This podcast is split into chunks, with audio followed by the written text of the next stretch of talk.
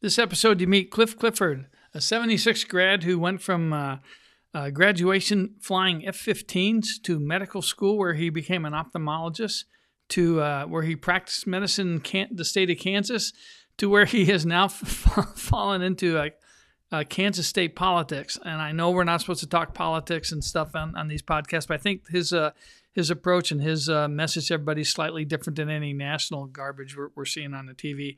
And uh, I hope you guys enjoyed this. Uh, to get this going, I want to thank you for being part of this. This will be exciting. Oh, it is. It's a great series. Uh, enjoy uh, reading uh, others uh, about others' experience, and glad to share mine.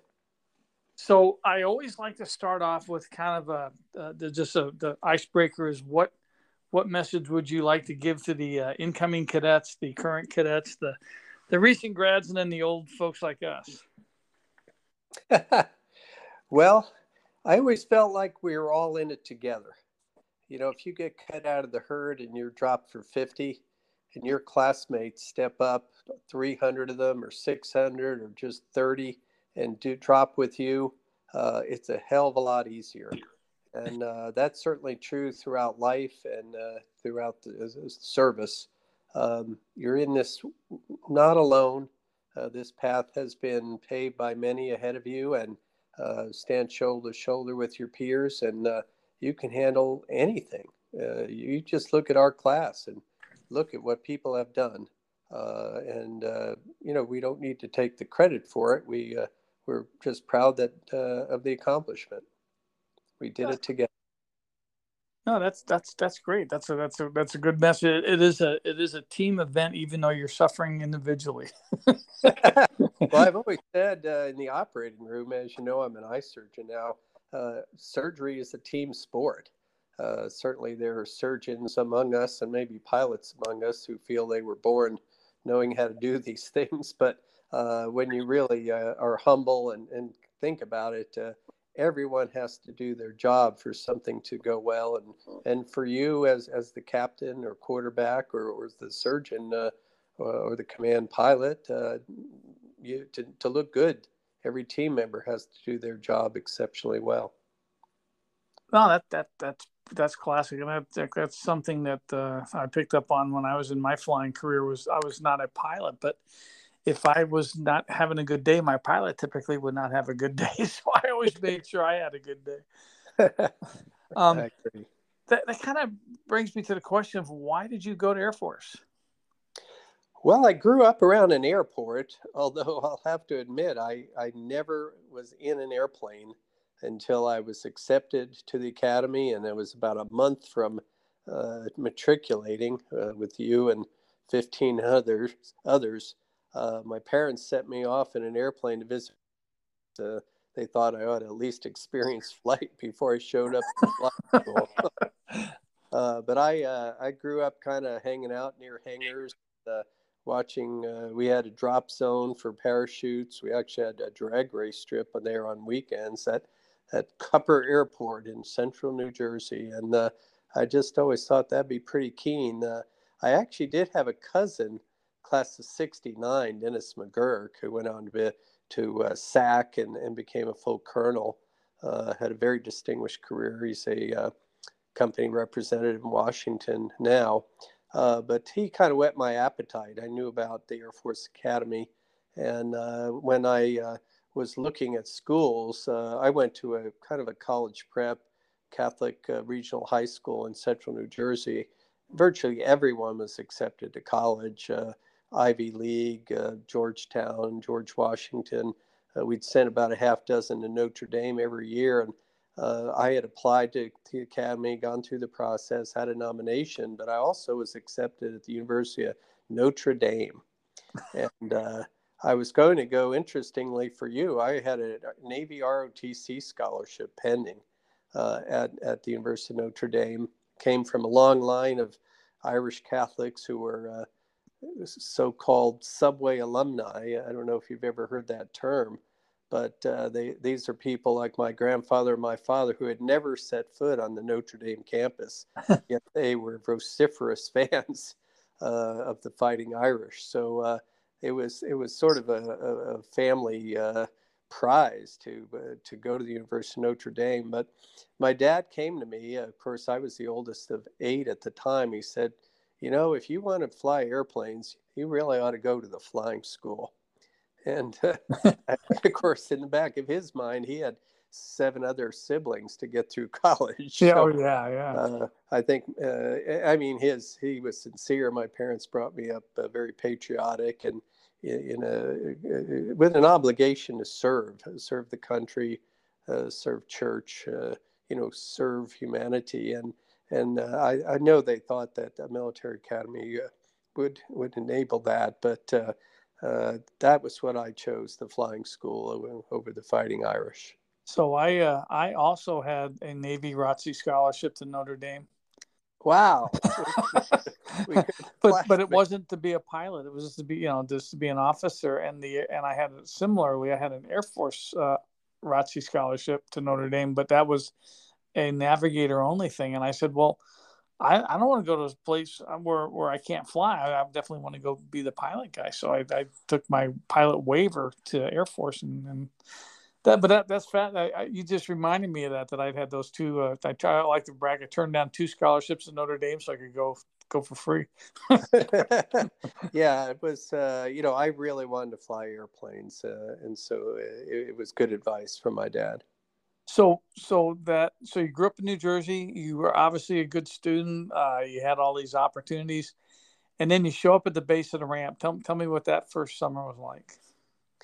Well, I'll back you up a little bit uh, further. Uh, the first night, you know, our parents mail us out to the academy, right? One way. And nowadays, uh, I guess a lot of the parents show up, but they put me on a plane, Newark, New Jersey. Uh, a group of us from, from New Jersey had uh, uh, competitive nominations. In fact, so a group of us, six of us, went out together. We stayed in the, the old Holiday Inn down there by Colorado Springs.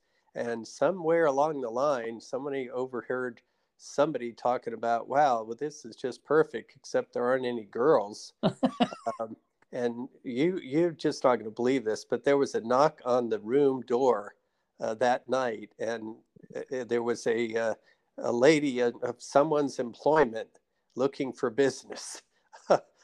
so I'm not sure if this goes out on your G rated podcast or not, but well, it's not always G rated, so go ahead. They were actually hookers uh, working the Holiday Inn, uh, and here were these young high school guys about to start the academy the next day. We must have looked a little uh, vulnerable or in need, or uh, but we we passed on the opportunity. But uh, as you know, we took the ride up to the the Bring Me Men ramp, and I had really uh, milked my cousin for all the intel I could get and and I fully expected the uh, the level of harassment we encountered, the you know the the hustle, the bustle, the the shots in the arm, the carrying unbelievable weights of gear uh, as I ran around the terrazzo. So I, I don't think I was surprised uh, like some of your previous uh, uh, interviewees. I, I, was a runner in high school, so the, the running really didn't bother me.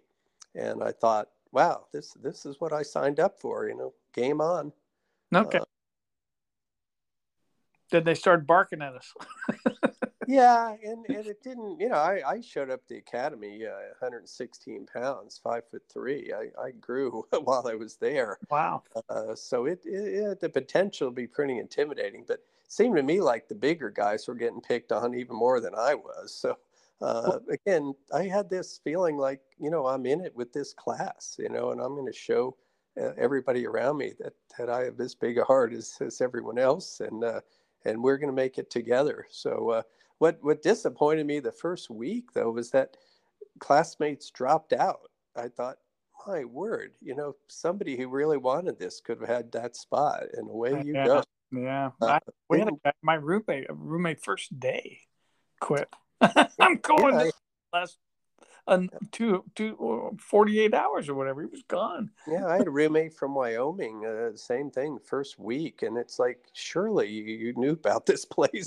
You're one state away, for heaven's sake. So, who, who uh, told uh, you it was going to be a party, man? yeah, the party school wasn't even co-ed at the time, right? Yeah, well, I, I don't think it's a party school now either. no, it's always going to be hard, no matter uh, the, the year or the circumstance. All right, so you get through all that junk in the the beast summer. How was uh, Doolie year? Well, it uh, it was tough.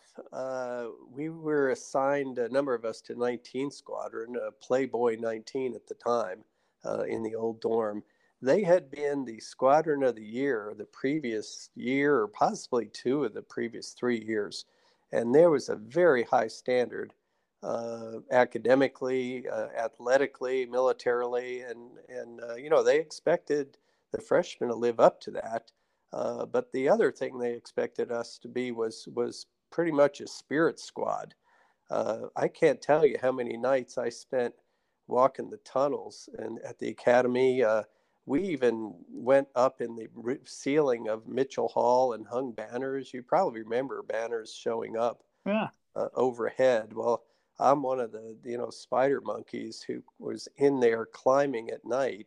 So uh, you get up there? Was there a, a passageway in a wall or something or yeah there was a stairway access to get up in the ceiling and then you just walked girders i mean you know when you think about it now i, I mean you know the, the security alert would get sent out well, plus, yeah plus without a net down there to catch it that's pretty dangerous but that, no, that, we that's were, cool but we we would do anything to try and impress uh, the the upperclassmen uh, in 19 and it was an interesting dynamic because the class is 73 and I, will tell you I, I love that class to this day.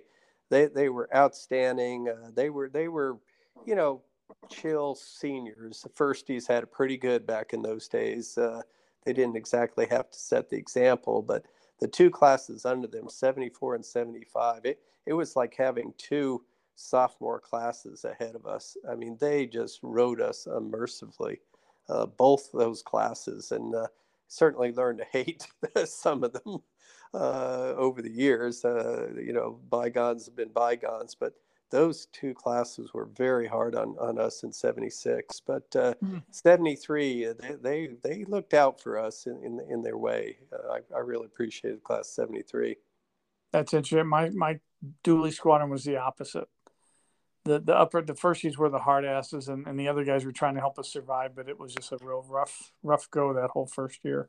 I was i was only four four squadrons away from it. i was in 15 but oh, okay.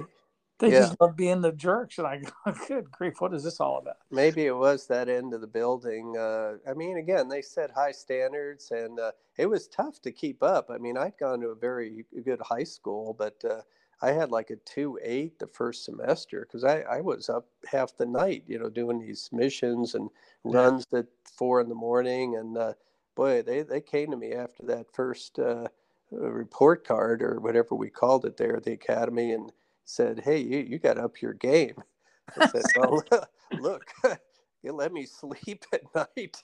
And, and it might reflect uh, in uh, in my grades. I mean, I, I did much better uh, subsequently, but uh, yeah, that that was uh, the academic transition was was tough because of uh, you know I'd thrown myself into all the other phases of, of our yeah. life there. Did you did you have to stay on the tables the whole year? Were you able to get away for a while, or? Uh, it never seems like I, I got away. I mean, I uh, yeah, I, I can remember, you know, being there in in with my chin in with uh, Steve Campbell and and the Tom Green and all these other guys who are with me. Uh, yes sir, no sir, and Strawberry. Uh, you remember Strawberry Mung? Yep. Uh, falling on my shirt and having to shout for a medic and you know all those all those fun table games. Uh, yeah, I can remember some of the heck second year hometowns to this day. It was so you know it was burned in with a uh, you know a hot poker to my memory so. We, we had some guy on the uh, on the little uh, meal the uh, uh, eat average meal thing. He made us put a comment every time about he wanted pumpernickel bread. And i just remember having to write that down every meal this guy was at the table you know, uh, you talk about the Form 10. I, I the late John Trenton uh, was one of my roommates, a brilliant guy, became a physician and uh, sadly killed in Europe in, in a biking uh, Carver's mm. bike accident. But uh, I remember once uh, they, they asked John to, to describe at the table uh, some particular anatomy. I won't go into exactly what it was. And uh, John said, Sir, that is a town on the Sino Soviet border. And, and the, I mean, the, the upperclassmen were so startled at the, the creativity. They just said, You're all at rest. that was great. They're all laughing their butts off. Yeah. oh, they probably remember that, uh, yeah, an anatomical term to this day. I know so the border. Well, yep, that's where certain parts of the body meet the other certain parts of the body. exactly. But I, again, I, I enjoyed the challenge. Uh, and and those funny opportunities to be creative at at the, the tables. Uh, obviously, you were hoping uh, your table was closed and you headed immediately for the jock ramps. But uh, yeah, oh, yeah, yeah. When I go back as an alum now, it's funny. I I've sat in Mitchell Hall several times, and I always kind of migrate to the back jock ramps even today. It, it's uh, I think it's just a force of habit. Yeah, I, I I've been back a few times for uh, reunions, and I I will try and sit with the old uh, squadron uh, that I that I remember fondly. Sure. Uh, not not the cadets obviously, but uh, the the patches and everything. Just trying to get a feel for what their what their attitudes like and what the what how they're doing. But um, yeah, so, so did you? Uh, let's see. So Doolie years seemed to you got through that okay because it sounds like you told me earlier that you are, are still buddies with the guys from your Doolie squadron. Yeah, it's uh, wonderful. Uh, we've had a recent Zoom with our Doolie squadron, and uh, it, it's just a delight. You know, people don't really change that much. You know, the folks who were kind of clowns back then are clowns in retirement, and and those who were driven then uh, are, are still driven and, and not likely retired at all, or, or if they are retired, they're you know climbing mountains or uh, saving the world. So it's uh, it's been fun to look back uh, those uh, 50 years, but it's not a year you'd want to relive. Uh, you, obviously, you know we were probably in the best shape of our lives. and a privileged group heading where we all we as we were for for flying careers or careers of service uh, on the high seas, like some chose. well, I was going to say, yeah, we're in the best shape of our lives after Doolie year, but we still had to hang in there for another little summer event. That that first uh, third class summer. Did you uh, have I, any stories of that one? I well, I was lean and mean, and I I went right into SERE. Yeah. Uh, and then I went to uh, to airborne school. So, so to Fort you know, uh, yeah, can you imagine? And and those memories, you know, when I it brings tears to my eyes to this day when I hear the Star Spangled Banner and salute the flag. Yeah, I can still see coming out of the POW camp, uh, saluting the real uh, United States or People's Republic, uh, whatever they called it. Uh, at the time. I, you know, with tears in my eyes, uh, that moment stays with me to this day. Uh, uh, on a lighter note, uh, the, one of the more pleasurable moments of my life that stays with me is 5:30 in the morning, Fort Benning, Georgia, in July, laying down with my pot as my pillow uh, at on the on the hot, already hot tarmac before fall in, having five minutes of sleep before I could fall in for the day. Uh, you know, just it's funny how those those moments stay with you. The uh, thing I, I, did this similar. I had to leave and then SERE, then Fort Benning, and I remember Fort Benning specifically for the fact that we could eat anything we wanted, because I had lost so much weight on the uh, the trek in the SERE thing that I we just with that it was like it was like a a health club thing because it was hot and sticky and you're you're in great shape. You don't care about the running and all that, but they're letting you eat all the food you wanted at the chow hall. you you did that. Well, I I remember fire guard duty in the middle of the night and uh, some of the you know Air Force appreciation moments that the uh, yeah. Army served up. But again, it was a great comrade uh, experience with 300 of our classmates and at the way the, the drill instructors carved out the West Pointers among us. They were a handful of new second lieutenants, and oh my word, did they get grief from the cadre? Uh, but we we were 300 Air Force against the Army, and it, it was great. It was spirited. I loved it. Pretty pretty fun stuff. So um, then you show up for your upper class experience, which is uh, always a big transition. At least in our era, Year was one squadron, and the other three were in a different squadron, right? Right. I didn't move far. I moved to Reb 11, uh, stayed in uh, in Old Dorm. Uh, I, am one of those refuseniks who won't uh, stay say the name of the old dorm. Uh, yeah. having experienced his his wrath uh, as commandant, you know. Or, it was his son, his son's wrath, right? Son's wrath, yeah, his son's yeah. wrath. But uh, still, I, I'm just an old old dorm, new dorm guy. But it it was a welcome transition uh, to to the 11th Squadron, a wonderful uh, group of guys there, and uh, we we had a. It was a little more of a laid back squadron. They they they weren't there to to win the squadron of the year every year, and uh, just uh, emphasized academics and, and decent appearance, but not overdoing it. Uh, it, it, was a wonderful three year run there in, in, in, Reb 11. I had another advantage, though, during freshman year. And you remember, uh, we had mandatory chapel our first summer. Yep. Yep. Uh, the Supreme Court uh, overturned that or made that illegal. Well, I, you know, the chapel for me was my refuge uh, and I qualified for both the cadet to Catholic choir and the cadet chorale. Oh, so cool! My upper class years, uh, you know, I, I enjoyed uh, hearing uh, another classmate talk about uh, debate and the forensics team and all the travel. Uh, we traveled extensively with the, both the, chorale and, and the choir. in fact, it was my social life because we, we would go up to Loretto Heights and CWC, Colorado Women's and do joint joint concerts. We went to uh, Wellesley College all the way back in uh, near Boston, and wow. had a joint, joint concert. Uh, sang in St. Patrick's Cathedral. Uh, did uh, you know halftime shows at sporting events, Miss America pageant. I mean, uh, New Orleans. Can't believe the Academy took us down there to New Orleans three years in a row for Mardi Gras. wow! for Mardi Catholic, Gras. Wow. Yeah, it's the Catholic choir. Uh, we we uh, I guess they wanted to tempt us to see if we were true to our faith. But if, if you were really giving anything up for Lent.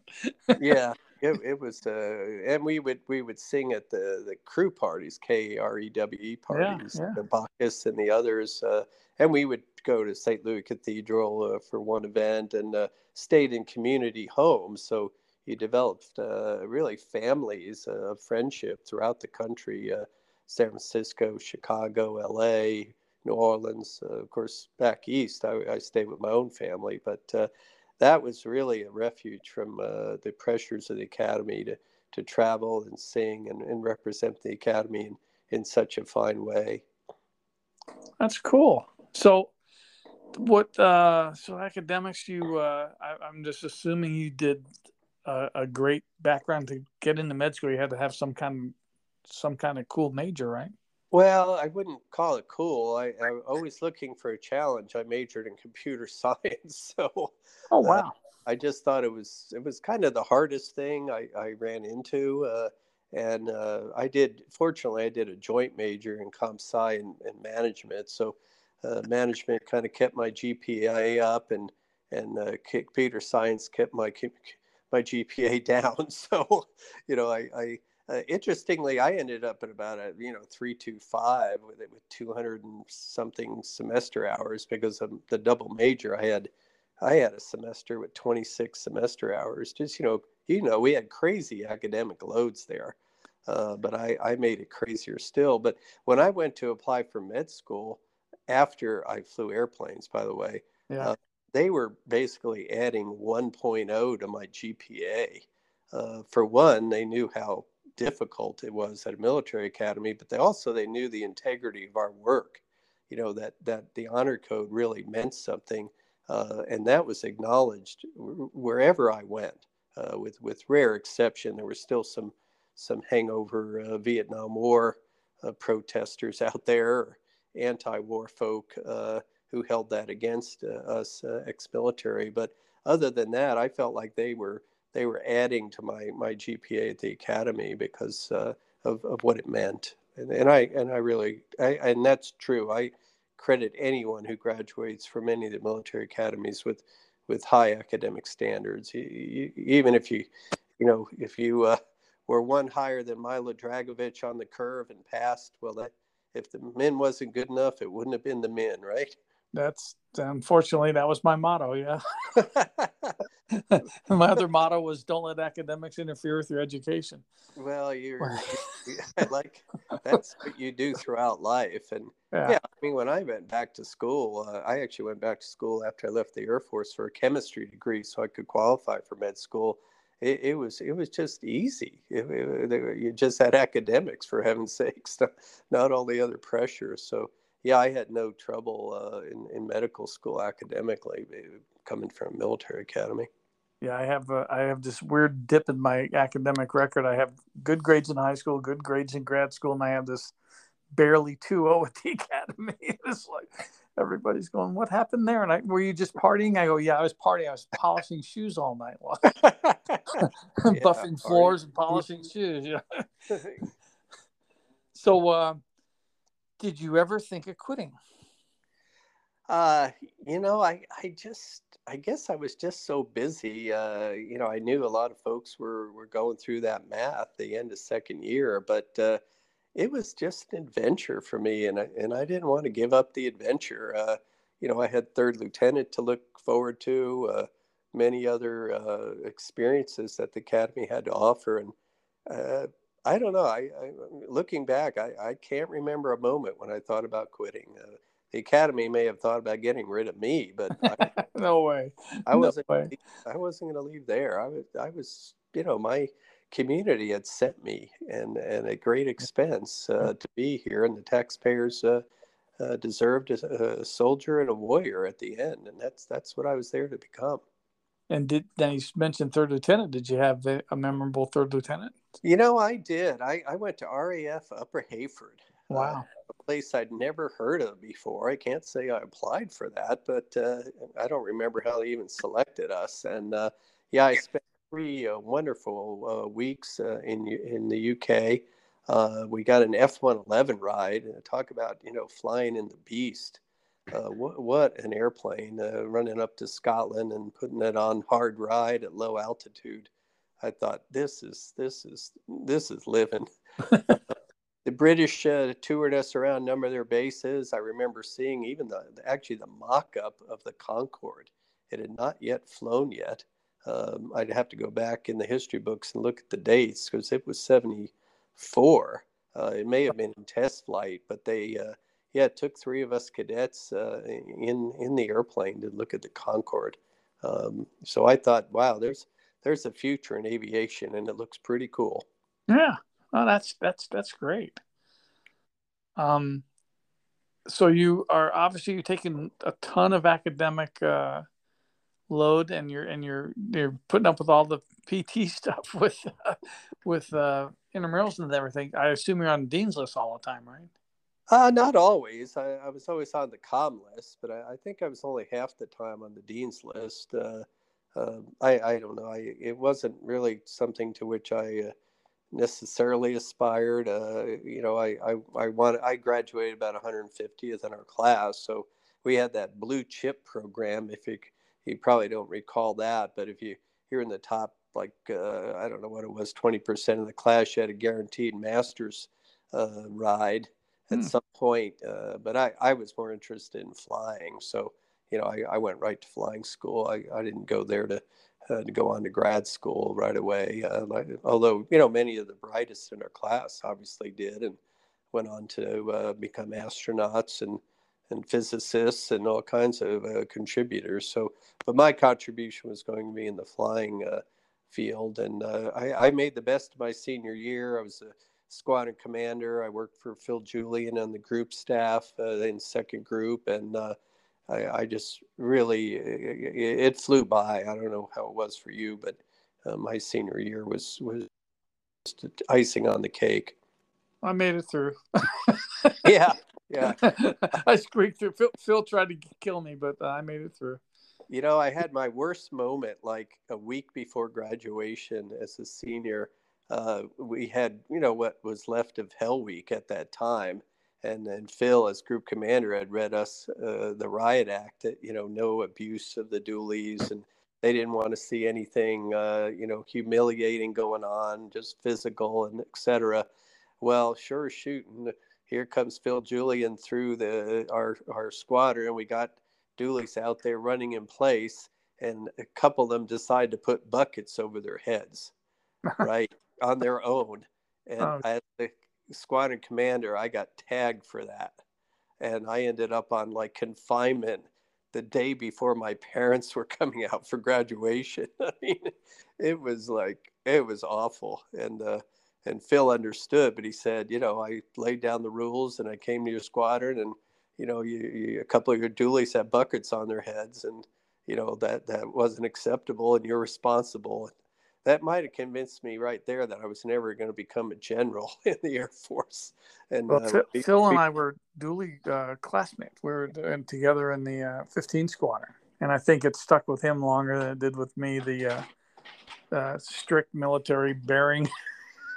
yeah, I I had all the respect in the world for Phil, and I I understood, uh, but uh, you know I thought I, I can't live a life where you know I can't control people who do stupid things uh, and and make me responsible for it, but. Uh, I, I, don't think that that really deterred my career. I, I had other things to do uh, after flying, but I still remember that that moment. That was probably the the uh, really bottom of my senior year. But uh, yeah. oh yeah, the very end. Yeah. Yeah, as you know, the next week we we we celebrated our achievement, uh, and, and it was it was just fantastic. It was absolutely fantastic to graduate from military academy to be a, a second lieutenant, to be single have a, a, new car and 60 days off before flying school. And then, then you go get to go to Columbus, Mississippi. yeah, you know, in the interim, I, I went to, uh, I jumped a flight down to Hawaii. I, I don't know who I went with. I, I wish some of our classmates would hear this and reach out to me. But I, about six of us ended up in a room at the Hale Koa Hotel. Uh, and uh, there were some interesting experiences there. Actually, I won't go into. Uh, uh, but they were emanating from the next room. Uh, but I uh, I eventually peeled off and went to Kauai uh, uh, on a back backpacking uh, trip on a moped by myself. But that was a great summer because we, we had that adventure, and then the Summer Olympics were in Montreal. Yeah.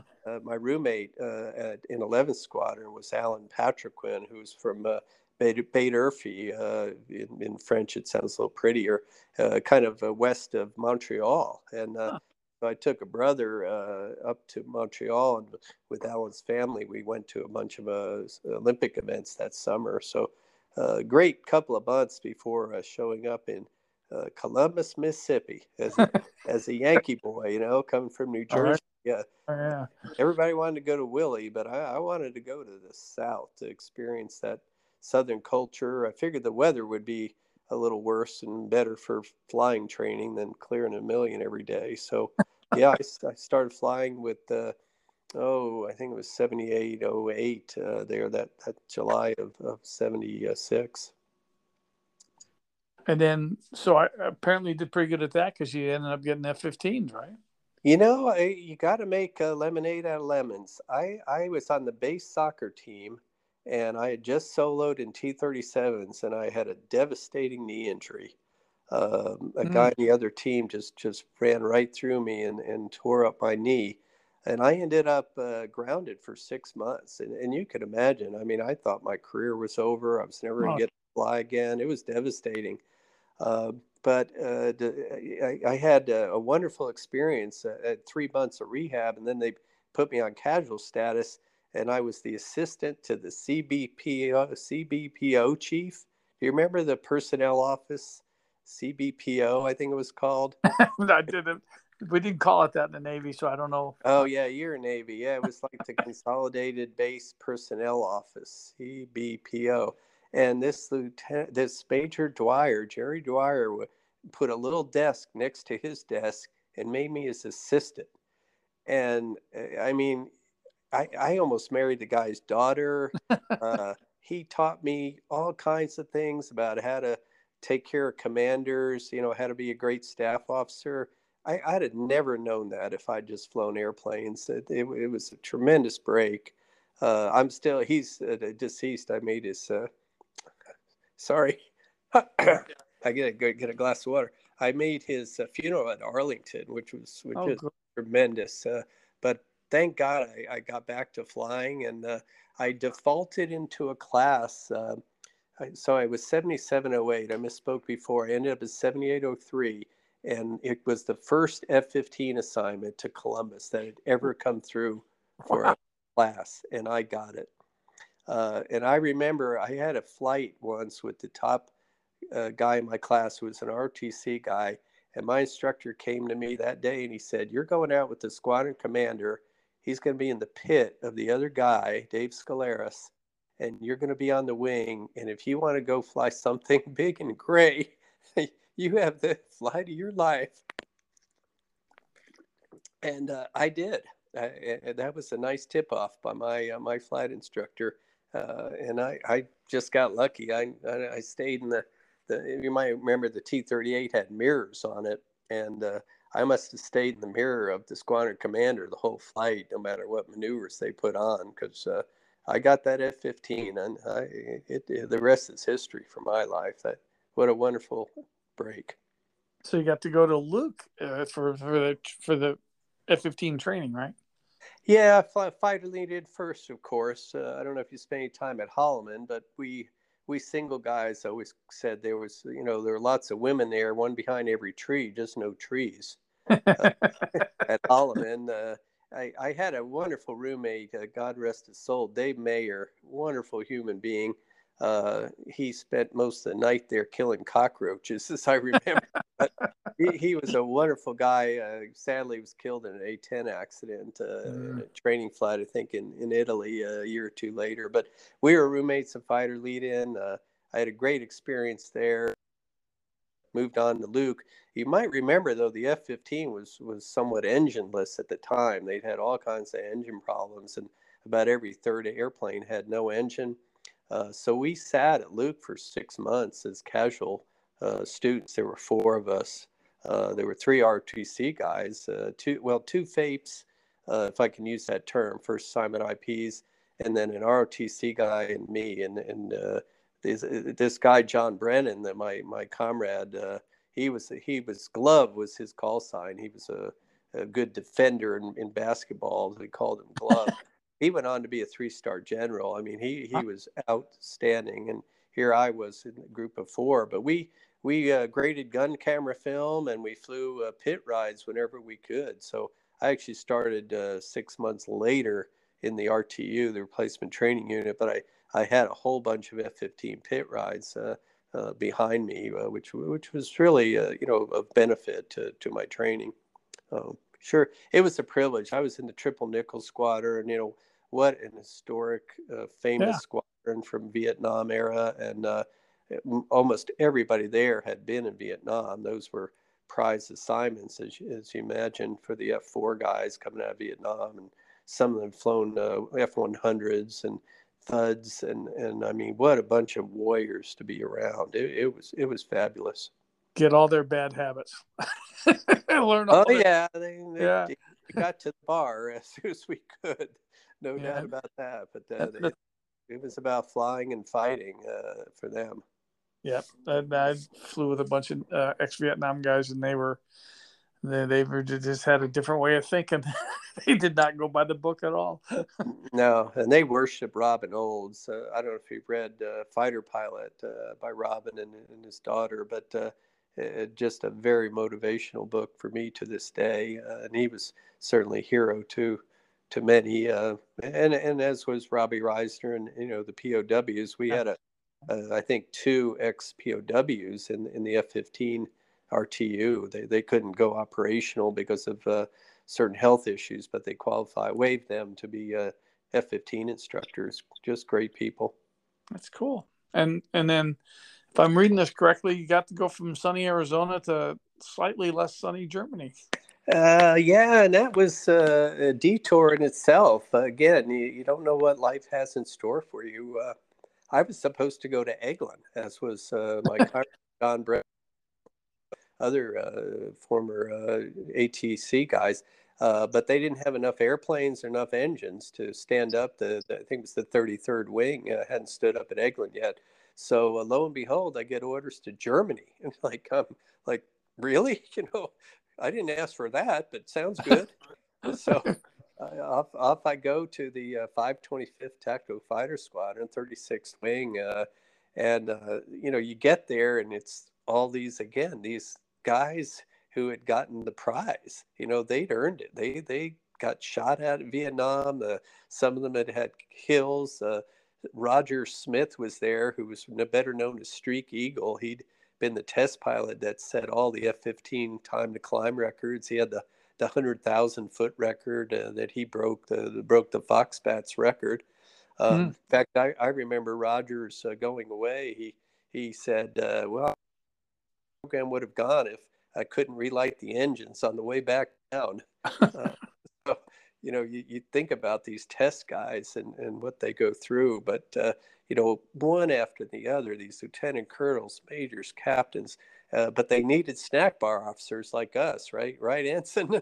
Ensign You know, somebody had to buy the beer and, and the squadron memorabilia and, and load up for the parties. And uh, so there I was, you know, snacko of the 525th Tactical Fighter Squadron uh, on the leading edge of the Cold War. It, it was, I, I, I, was lucky. And then I imagine you had a lot of interesting flying uh, experiences. Uh, did you ever have any close calls? Well, uh, probably my closest call was in uh, training at Luke. Uh, I, I, was on the wing at night in the weather, air refueling. You, you know, you're set up for problems, right, John? And uh, somehow uh, I, we we went through the tanker formation. I mean, literally, hmm. I saw like a tail light flash before my eyes, and I'm on the wing, you know, trying to keep up in the weather, and an argument starts on the air between the commander of the air refueling wing, who he was a reserve colonel, and the lead of our flight, uh, a guy named Dick Seaver, another guy died in the F-15 wreck um, arguing over who was off altitude. uh, and they had they had other fighters in tow at the time we ran through their formation, and I I just thought you know I could have lit up the sky over northern Arizona. You know, it was it I, I never had that close a call in operational flying, and and wow. I we pushed our limits uh, at low altitude uh, all over Europe. We'd spent four months of the year away from Bitburg. Up to Norway, down to Turkey. Of course, we had a iron curtain in front of us at that time, so we couldn't uh, go too far east. But uh, yeah, that was probably the closest call uh, I ever had. Uh, but I'm proud to say I flew a thousand hours in the F-15, and I brought every airplane and every body back from every mission. Uh, we, we were never shooting. Uh, I kept the peace. my mother's prayers were answered, she always said uh, we we won the Cold War for Reagan without firing a shot. Uh, you know, I escorted uh, Soviet uh, bombers uh, several times uh, over the North Sea, but you know, out there, their stars red, ours is white, and we're you know, tovarish in their words. you know, comrades. Really, it's it's death to end up in the North Sea, as you know, and nobody. We were just taking pictures of each other, but you know, it was a, it was a privilege to contribute to the our country and President Reagan winning the Cold War. And we were we were uh, doing similar things in South China Sea, giving them uh, uh, different hand signals. yeah, I, I, hear you. I did have one freaky experience. Uh, we I pulled in for the first time on on a Bear bomber, and I got in pretty close to the uh, a gunner's window at the back, and they're they're holding up a sign. I forget what it said, but uh, suddenly my plane starts vibrating and uh, i thought oh my god you know there's like this invisible ray they didn't tell us uh, but it, you remember that thing had 10 reciprocating engines. So i got yeah. the prop wash yeah the wash. the engines and it was shaking literally shaking my airplane. Uh, but I, I still remember that going through my head uh, briefly, transiently, that oh my word, they you know they didn't get the intel uh, on this one, but uh, it was exciting to be out there. Uh, I have one other, I have another story though. I took a new lieutenant out there, three F-15s with three uh, bags of fuel on board, um, and we would just you know punch holes in the sky for hours waiting on the bombers. And we were intercepting each other. So we had one dry uh, duty out there. I think we are out for six hours, and we land, and the, this young lieutenant comes up and he says, "You know that the airplane really, really ailerons roll, rolls funny when you have these three tanks on board." And I and I said, Lieutenant, have you ever read the prohibited maneuvers page, the flight manual? And again, I had to come back like without my wingman, not knowing what, how this guy went down. Uh, just you, you just never know who you're out there with. That's funny. So, if I'm reading this correctly, after Germany, you, you went off to education, or did, is that when you made the decision to leave? I, am a little unclear on that. Yeah, I had met my wife there. She was a JAG officer, and uh, we met and married a year later. So we had one year uh, together, married, and and had uh, I had extended about as long as the Air Force was going to let me extend. So I was coming up for assignment. So we got married uh, rather quickly, so we could have joint assignment uh, I was signed to fighter lead in, and she was signed to the base at Holloman. Um, and I took what you remember as the seven day option uh, to leave because I thought, well, before I'm 30, if I'm going to become a doctor for the rest of my life, I, I, I need to get on with it. Uh, I had applied to bases mainly that were close to medical schools, uh, like, uh, you know, Lubbock, uh, there's a med school right there, and there are a number of other towns, but since I got assigned to Holloman, where there was no medical school where I could fly and and maybe start working my way towards med school, I, I just I seven day opt and, and, and got out. And uh, in in contrast to what I said before about Holloman, the the year or two years spent there married were probably two of the best years of my life. You know, we we wonderful. you weren't you weren't looking behind trees anymore. yeah, I wasn't. You're exactly right. Yeah, I, I was on the uh, National Ski Patrol for two years and uh, just uh, flew privately. Uh, you know, had great friends there. Of course, I knew half the people. The 49th the wing was there with F-15s as well as fighter lead-in, so I knew half the people there and uh, grew a great beard and, and got smart at New Mexico State and uh, was accepted to medical school in New Mexico and uh, California. Uh, my intention was to become an eye surgeon, uh, where my uncle was uh, practicing in California. So uh, I choose to chose to leave New Mexico and and go out to LA to USC. Now, USC was that on the GI Bill still, or what was the deal there? Well, yeah, you know, we had that uh, generous old GI Bill. Uh, yeah. I hadn't used it for flying training like many of our classmates. I probably I, I used some, but uh, I should use more. Uh, but yeah, it it ended up paying me about fifty five months uh, at USC. Now it paid the rent in Los Angeles. It didn't. I know it. it doesn't cover everything, but it's a. I, I did it for grad school myself, and it was it turned out to be a pretty good deal. Oh, no complaints. Uh, you know, my wife had been assigned to Bergstrom, reassigned in the meantime. Uh, so I had to go to Bergstrom with her while I waited on a med school start. I actually drove an ambulance for the city of Austin uh, for uh, six months before med school. And I tell you, everybody who becomes a doctor ought to go ride an ambulance for six months. You you oh. really uh, learn uh, about patients and you know in their bar and their home and their street and their hotel uh, you know, we in medicine have our sterile uh, ERs and ORs and clinics. Uh, it's better to go see the patients where they live. You, you become get get out where the uh, where the action's happening. Oh, action! I mean, I knew I knew the prostitutes by, by first name after a while.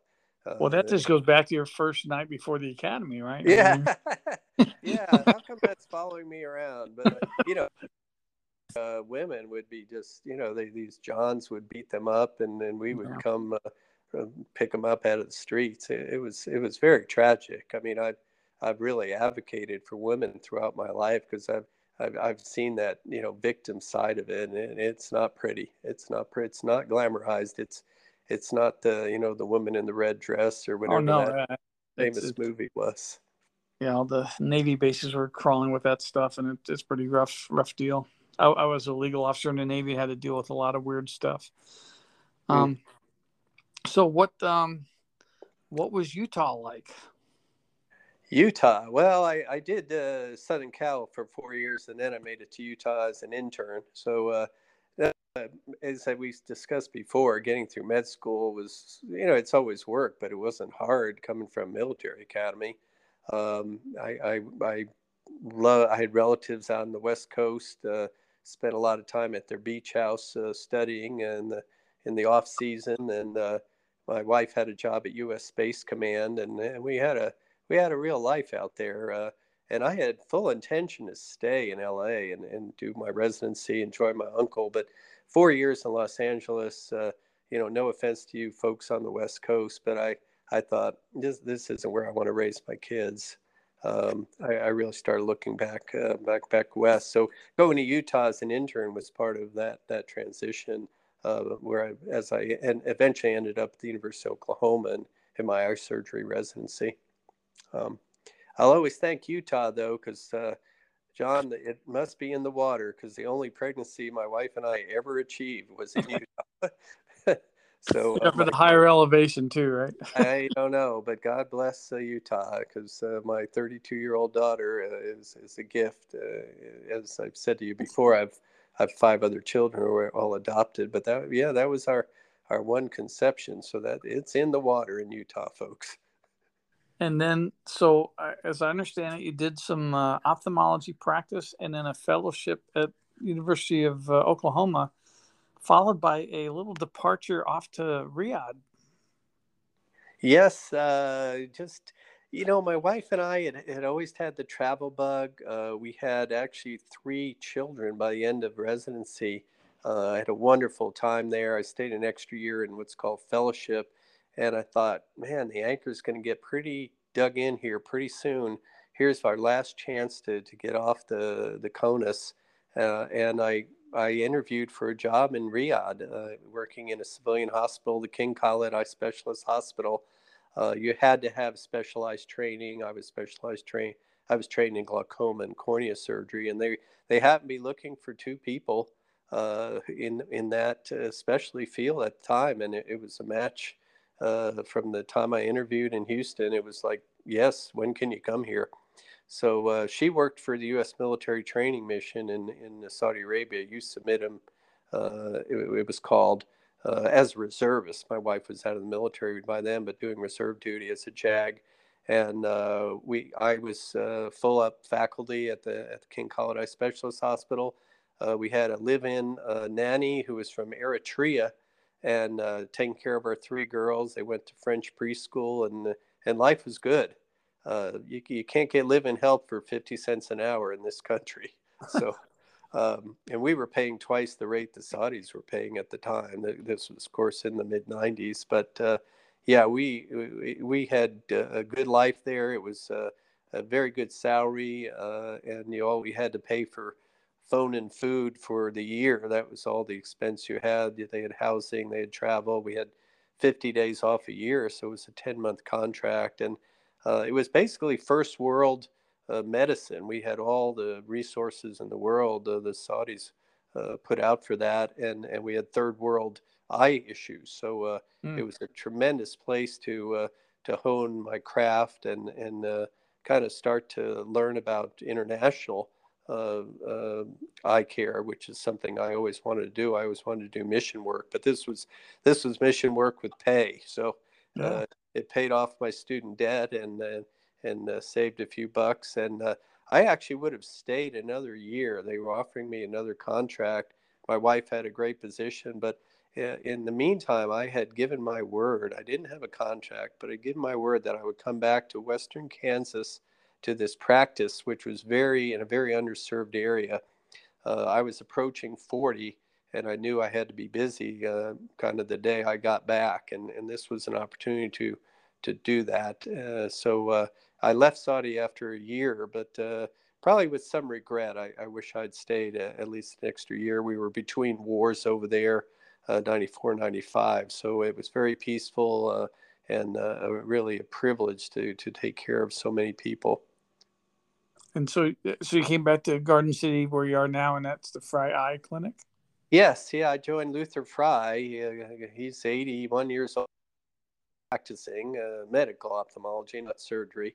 Uh, and he's, I, I, always called him Mother Teresa uh, because he, he, he was a guy who was the only child of, of very humble uh, parents who happened to own lots of farm ground with oil and gas rights under them. Uh, so he's a guy who who really didn't have to work a day in his life. So he stayed here where he grew up and and decided that he would just take care of everybody everybody that walked in the door. You know, it was his mission here in in the country. And I thought, you know, that's the kind of person I want to be associated with. Uh, and and it's been a great 20 27 year run here in, in well. I was going to say, two years after you went back to join him, you became the president of the outfit, right?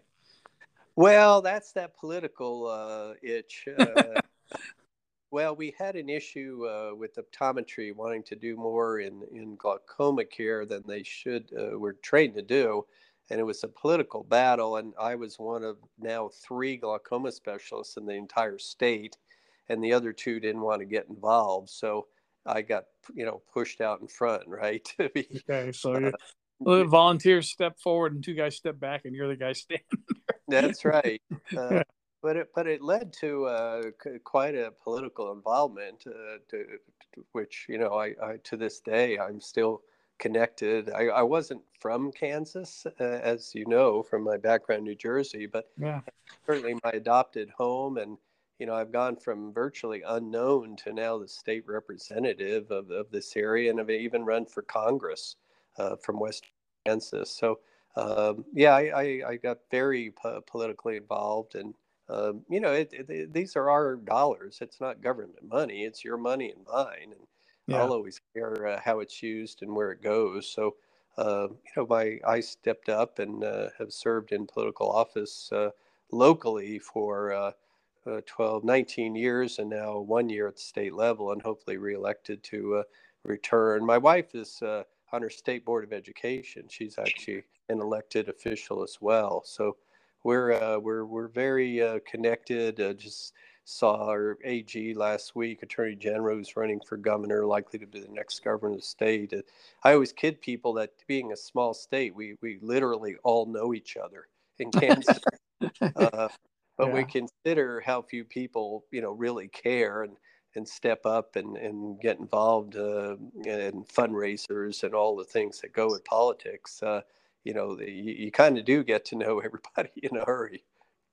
Well, and I and I think that's a that's a point that I we're, we're not supposed to talk parties and all that stuff, but I think it's a important to know that academy guys can can lead in all kinds of fashions and all kinds of manners and and being involved in your community to help your community out is is one of the ways and it, it, could manifest itself in all kinds of different avenues. And what cliff has done here is he, he's applied his medical practice and his, his leadership skills to uh, the the area that he lives in and helping helping them uh, on on the legislative side. Yeah and, and it's you know it's not partisan politics to politics to talk talk about politics yeah. Uh, you know, it, it, I mean, these things matter. When, you know, uh, I, you think about the Middle East. I mean, we use Arabic numbers to this day, right? Mm, yeah. That the Arabs, like, they invented lots of science. You know, their art was stunning. Their their building, their architecture, but they got the politics wrong, and it, it unfortunately has had great impact on on the progress of their society. So uh, yeah, I've read a number of books, uh, you know, about politics. Uh, you know, fortunately in this country, we don't use, uh, at least not yet, bayonets uh, to solve uh, things. We use politics, and and as you know, anxiety provoking as that is for people, it, it beats all the other systems.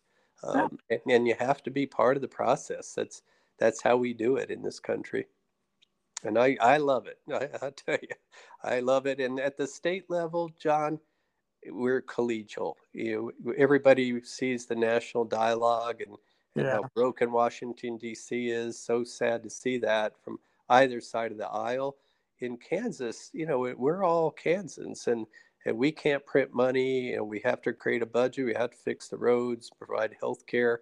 uh, and we have to solve problems. And serving at the state level, uh, you know, I'd really encourage people to, to get out there and serve at the state and local level because you really can can move the needle and, and have an impact on on the community in which you live. And and move the needle in the right way you know in the in the way that most helps your your folks as opposed to some some external thing that you get. And that, yeah. that's one thing about the academy the honor code and the uh, the academics you get. You, you kind of know intuitively what what's right and what's wrong even if you may not be totally dialed in and just a little bit of research you can figure out what's wrong and and we see it up here all the time yeah these lessons are are in every state in the union uh, and some are again uh, left leaning or right leaning but uh, i think people are well meaning yeah. Uh, whatever their politics uh, and, and i've been very pleased by most of the people i've met in politics uh, citizens tend to be a bit cynical about it, but uh, you know, I, I've met well-meaning people who are doing this at, great sacrifice, uh, income sacrifice, and or their legal practices is going nowhere because they're in Topeka, not back home. Uh, and uh, and I, I, admire the folks who are there, and and I'd I'd welcome more academy grads because I I trust uh, fellow grads uh, implicitly. Sometimes you can't trust everybody in politics. Well, well, Cliff, I appreciate this. I think the crowd will enjoy these uh, stories. This has been great. Thanks for being part of this. Well, thanks for giving me the privilege. And uh, I, as you know, I'm currently finishing my uh, COVID quarantine. Uh, I get to go operate tomorrow again, thank God. But uh, I uh, I'll spend part of it, the rest of it, listening to more of your podcasts. And and I wish you luck. I think this is a wonderful thing you're doing for for for all concerned. Uh, and if we, if the class 26 has time to listen, I think they have some great lessons to learn. Or things not to do. hey, uh, you know, uh, fail early. You know, it worked.